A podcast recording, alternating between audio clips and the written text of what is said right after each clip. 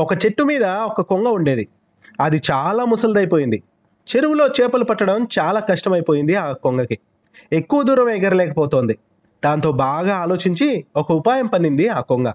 ఒకరోజు ఒక చెరువు వద్దకు చేరి ఒడ్డుకు దగ్గరలో నీటిలో నిలబడి ఒంటికాల మీద జపం చేయసాగింది. కొంగను చూసి చేపలు భయపడ్డాయి. కానీ అది మౌనంగా ప్రశాంతంగా చిరునవ్వుతో దేవుణ్ణి ప్రార్థించడం చూశాయి ఆ చేపలన్నీ. ఒక చేప ఎలాగైనా సరే అని ధైర్యం చేసి కొంచెం దూరంలో నిలబడి ఓ కొంగమామ ఏం చేస్తున్నావు? ఎందుకలా ఒంటికాల మీద నిలబడి ఉన్నావు? అని అడిగింది.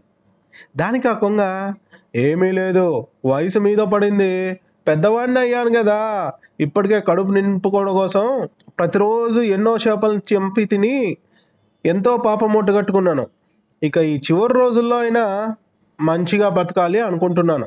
అందుకే మాంసాహారం తినడం మానేసి ఆకులు పళ్ళు తింటూ రోజు ఇలా భగవంతుని గురించి తపస్సు చేసుకుంటున్నాను అని చెప్పిందంట ఆ కొంగ.